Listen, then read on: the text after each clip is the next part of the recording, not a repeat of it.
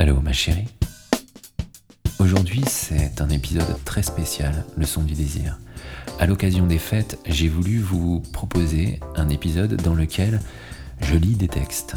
C'est donc le son du désir, lecture zéromantique numéro 1. Ça commence de suite. Dans quelques instants, vous allez entendre des textes de Manon Lopez, Kelly Rise, Alexandre Contard et de Sarah de la délicatesse des mots. J'ai choisi ces textes totalement différents les uns des autres pour partager avec vous un peu de la poésie de ces mots de quelques auteurs que je ne serais pas très étonné qu'on en entende parler dans les années ou les mois à venir. En tout cas, ces textes d'auteurs que j'ai rencontrés sur Instagram montrent que la littérature vit partout. Elle vit à travers des échanges sur vos téléphones, sur les réseaux sociaux et ensuite sur le papier.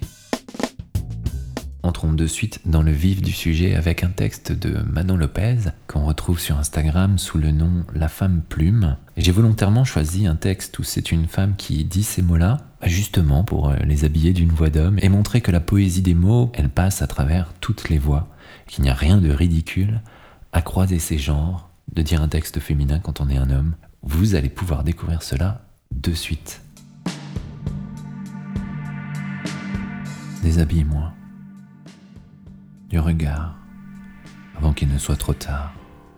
Déshabille-moi.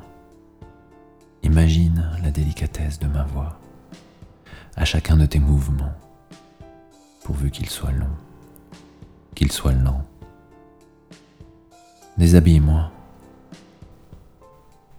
comme si c'était la dernière fois. De mes murmures, tu seras roi. Brûle ce désir en toi de voir glisser ma chevelure entre tes doigts, de planter mes ongles dans tes épaules, de bannir toute parole. Déshabille-moi, parce que c'est interdit d'aimer pour une seule nuit, et le danger exile mes désirs pour mieux les écrire. Déshabille-moi. De la volupté de tes mots qui chancellent sur ma peau. Du souffle chaud contre mon cou, du rien du tout, de tes dents affamées, d'un baiser dérobé. Déshabille-moi, que tu vacilles, perde l'équilibre, que mes caresses soient une drogue et notre union mon épilogue. Déshabille-moi que je sois la femme à qui tu penses dans les bras de Morphée, que tu sois Pygmalion, fou de Galatée, que jaillissent de ton esprit ces images, que dans tes rêves, tu ne vois plus que mon visage. Déshabille-moi. Avant la fin du chapitre, avant que je me retire de tes songes, je m'évapore, et de tes bras disparaît mon corps déshabille-moi, jusqu'à ce qu'il n'y ait plus que toi et moi, que notre fiction devienne passion.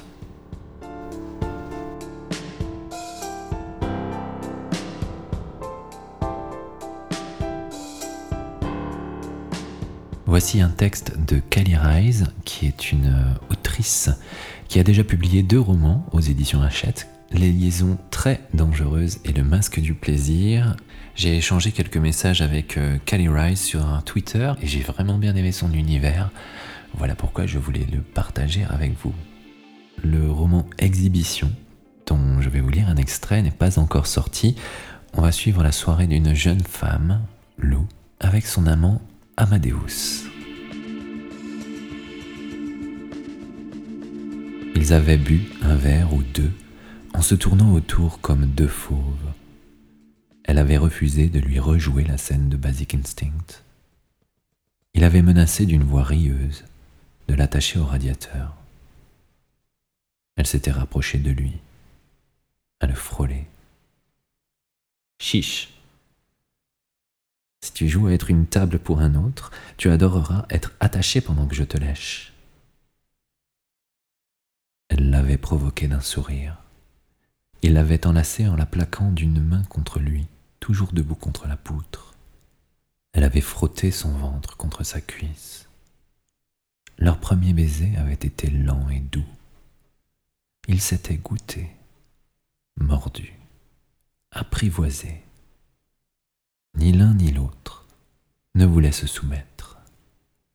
Lou avait à peine senti ses doigts dégrafer son soutien-gorge. Elle avait eu plus de difficulté à ouvrir sa chemise blanche dont les boutonnières étaient cachées sous un revers.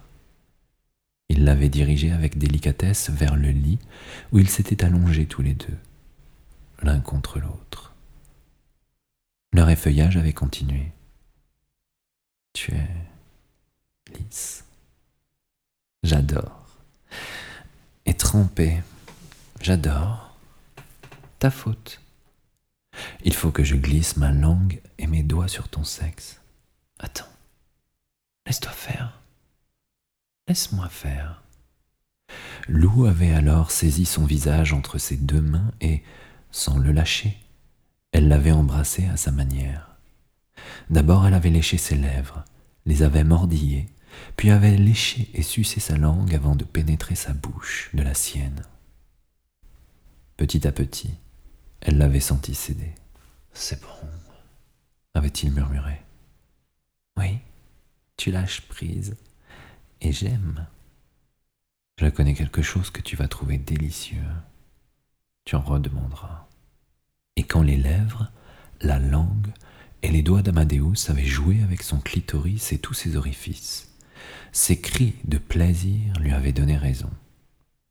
Plus tard, elle avait eu envie de faire pipi et lui avait dit Cela peut pas attendre Non. Alors vas-y. Elle s'était levée, et il l'avait suivie en l'embrassant. Il l'avait guidée à reculons vers la salle d'eau, la gardant enlacée contre lui. Ils avaient littéralement dansé sur ce plancher blanc, du lit jusqu'à la salle d'eau, et ne l'avaient lâchée qu'à l'instant où elle s'était assise sur la cuvette des toilettes. Elle avait uriné alors qu'il l'embrassait, yeux dans les yeux, et puis il avait léché sa fente alors qu'elle se relevait. Amadeus s'était-elle écriée, rieuse. C'est plus doux qu'un papier, non? Pour toute réponse, elle l'avait embrassé longtemps. Cette nuit-là, ils avaient baisé et joui pendant des heures. Au petit jour, il était parti vers sa maison de campagne. Lou s'était assoupie, un peu. Et puis elle avait rangé ses affaires dans sa valise rouge et avait rendu les clés de la suite et de la porte d'entrée de l'hôtel à son concierge préféré, qui lui avait souri. Vous avez l'air épanouie, fatiguée mais heureuse. Cela vous va bien.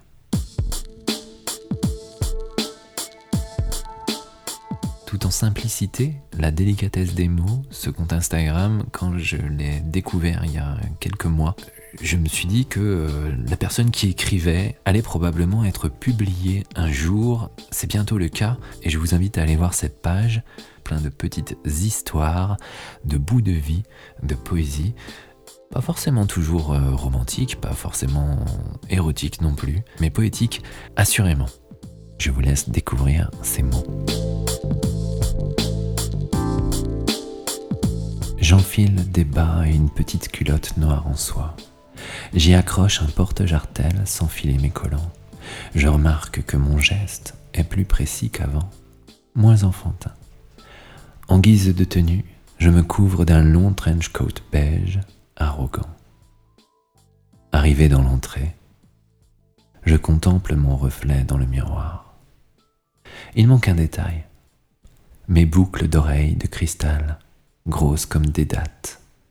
Joli serpent fait un sourire de petit lapin blanc. Une fois satisfaite par une allure trompeuse réussie, je regarde mon portable. Le taxi est en bas. Ce soir, le loup, c'est moi. Que porte-t-elle sous sa robe? Est-elle plutôt string ou culotte? J'espère qu'elle ne fume pas. Oh, quoique, si elle fume une cigarette après l'amour, je la mange, je la dévore jusqu'à ce qu'elle en rallume une, tremblante, et en manque. Simplement pour la voir encore nue, mais pas toute nue. La fumée doit un peu l'habiller. Il ne faut pas tout dévoiler, comme à son image. Cette fille est une suggestion. Je la vois déjà, juste là, près de la fenêtre, immobile et dont les formes voluptueuses ondulent le corps sans mouvement. Que je suis bête, je me fiche qu'elle fume. Mon esprit accepte déjà de possibles défauts qui me révulsent, car tout son être, ses mains, sa voix, sa peau me hante, me supplie et m'obsède déjà. J'étais là, posté entre ses cuisses, et le va-et-vient d'amour, plein d'amour, m'emportait vers des horizons nouveaux. J'arrivais à sentir le patchouli, la douceur de l'Orient, et le vent chaud me caressait le visage tandis que nous étions dans une chambre parisienne rue Charlot. Elle était là, la claque, celle qui bouleversa toute ma vie.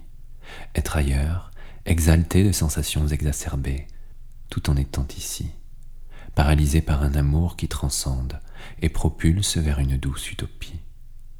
L'étreinte amoureuse qui vous scie en deux vous fait vous sentir éternel. J'avais le goût de l'éternité. Je voulais vous faire découvrir un texte de Alexandre Contard, qui est un écrivain français, né à Lille en 78. Il a eu une carrière de publicitaire à Paris puis à Lille.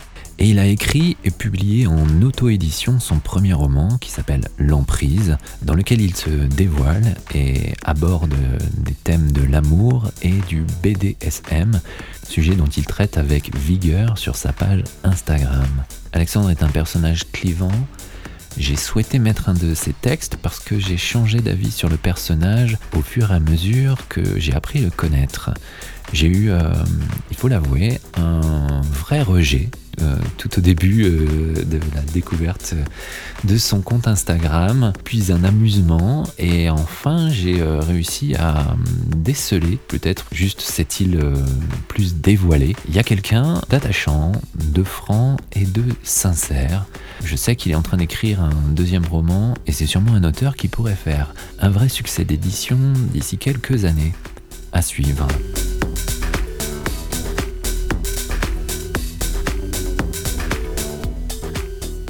Magali m'avait donné rendez-vous dans un bar de la rue Solferino, en face de la place des Halles. L'endroit était vieillot, faussement délabré, authentiquement à la mode chez les artistes branchés et les bobos du centre-ville. La devanture défraîchie en bois verdâtre reprenait les codes des boutiques de l'après-guerre. Un comptoir en bois, des alcôves sombres et un viking derrière les pompes à bière. Au-dessus du bar poisseux, un écriteau où l'on pouvait lire Ici pas de Wi-Fi, faites-vous des amis J'aurais clairement préféré avoir un peu de Wi-Fi. J'aurais sûrement dû décliner ce rendez-vous et me souvenir du sentiment qui m'avait envahi après avoir quitté l'appartement de Magali. Cela ne me ressemblait pas, mais je ressentais de la culpabilité. Magali avait été adorable avec moi et je savais que j'étais parti un peu précipitamment. J'avais bien mille excuses pour justifier mes actes, mais face à une femme à qui l'on vient de faire l'amour, peu tienne la route, et je le savais. Je décidai donc de faire amende honorable en acceptant de la retrouver dans ce bar qui finalement avait un point commun avec son appartement. Je n'avais pas envie d'y mettre les pieds. Elle m'attendait à une table haute, en sirotant un jus de fruits avec une paille. À n'en pas douter, elle semblait dans son élément et l'endroit devait lui être familier. Mon costume impeccable attira tous les regards, symbole d'un patriarcat oppresseur et capitaliste. J'étais juste élégant et parfaitement à mon aise. Elle portait un jean moulant et une paire de talons, un chemisier légèrement transparent et une veste en cachemire de couleur émeraude. Ses cheveux détachés ondulaient sur ses épaules à chacun de ses mouvements. Ses grands yeux bleus me fixaient avec intensité et semblaient remplis d'une assurance nouvelle que je ne lui connaissais pas. Tu es ravissante. Excuse-moi pour le retard, j'ai eu du mal à trouver. Merci, c'est normal. Il faut connaître cet endroit pour le trouver. C'est un paradoxe que j'ai du mal à saisir. Comment le connaître si on n'arrive pas à le trouver? Il faut sûrement venir accompagner. Abstraction faite de la médiocrité de notre dernier rapport, de la table crasseuse où je n'y poserai pas la manche de ma chemise blanche, de ma volonté d'être un peu moins qu'un connard qui fuit après l'amour, j'étais content de la revoir. Je la trouvais toujours aussi belle, et j'en vins même à me dire que nous donner une seconde chance pouvait être une bonne idée. Après tout, rares sont les premières fois réussies, même s'il ne s'agit que de sexe. Le ton de sa voix était toutefois différent. J'avais du mal à reconnaître la débutante pleine d'incertitude. Elle semblait puiser en elle pour se donner de l'assurance.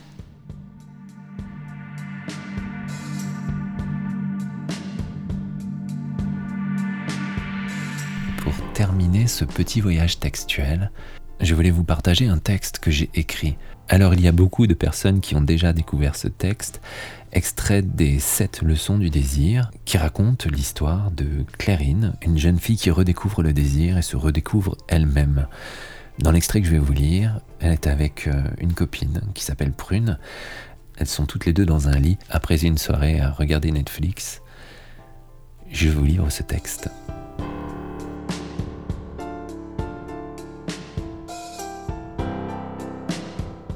Cette nuit-là, sous une lourde couette de plumes de canard, Clairine avait envie de s'envoler. Elle posa sa main sur le bras de son ami, juste comme ça, tendrement, pour la sensation du toucher, le frisson de la douceur. Elle posa ensuite son visage contre l'épaule nue de cette fille aux yeux clos. Elle était bien, se sentait rassurée. Encore dans un demi-sommeil, Prune la prit sous son bras et embrassa son front. La chaleur du cocon dans lequel elles étaient levées les berçait. Les sons feutrés de la nuit donnaient un caractère sacré à cet instant d'harmonie. Leurs mains se cherchèrent un chemin jusqu'à se rencontrer. Prune se retourna. Les deux femmes demeurèrent face à face, à moitié enlacées longtemps, immobile. C'était un moment sensuel, d'une grâce jusque-là jamais éprouvée par Clérine. Le désir lui faisait vibrer le cœur.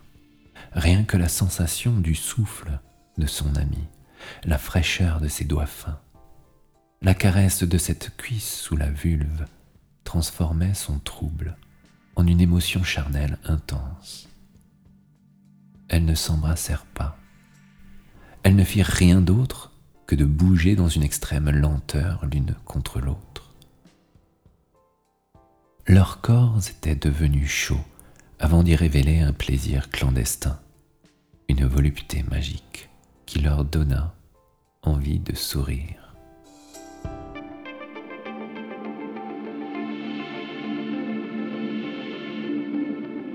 Voilà, je vous remercie beaucoup d'avoir écouté ce podcast spécial Lecture zéromantique, leçon du désir. Comme je vous l'ai dit au départ, je trouvais ça intéressant de vous faire découvrir des textes d'auteurs qui ne sont pas forcément euh, très connus, mais dont l'écriture, dont la prose, dont l'imagination peut vous faire voyager.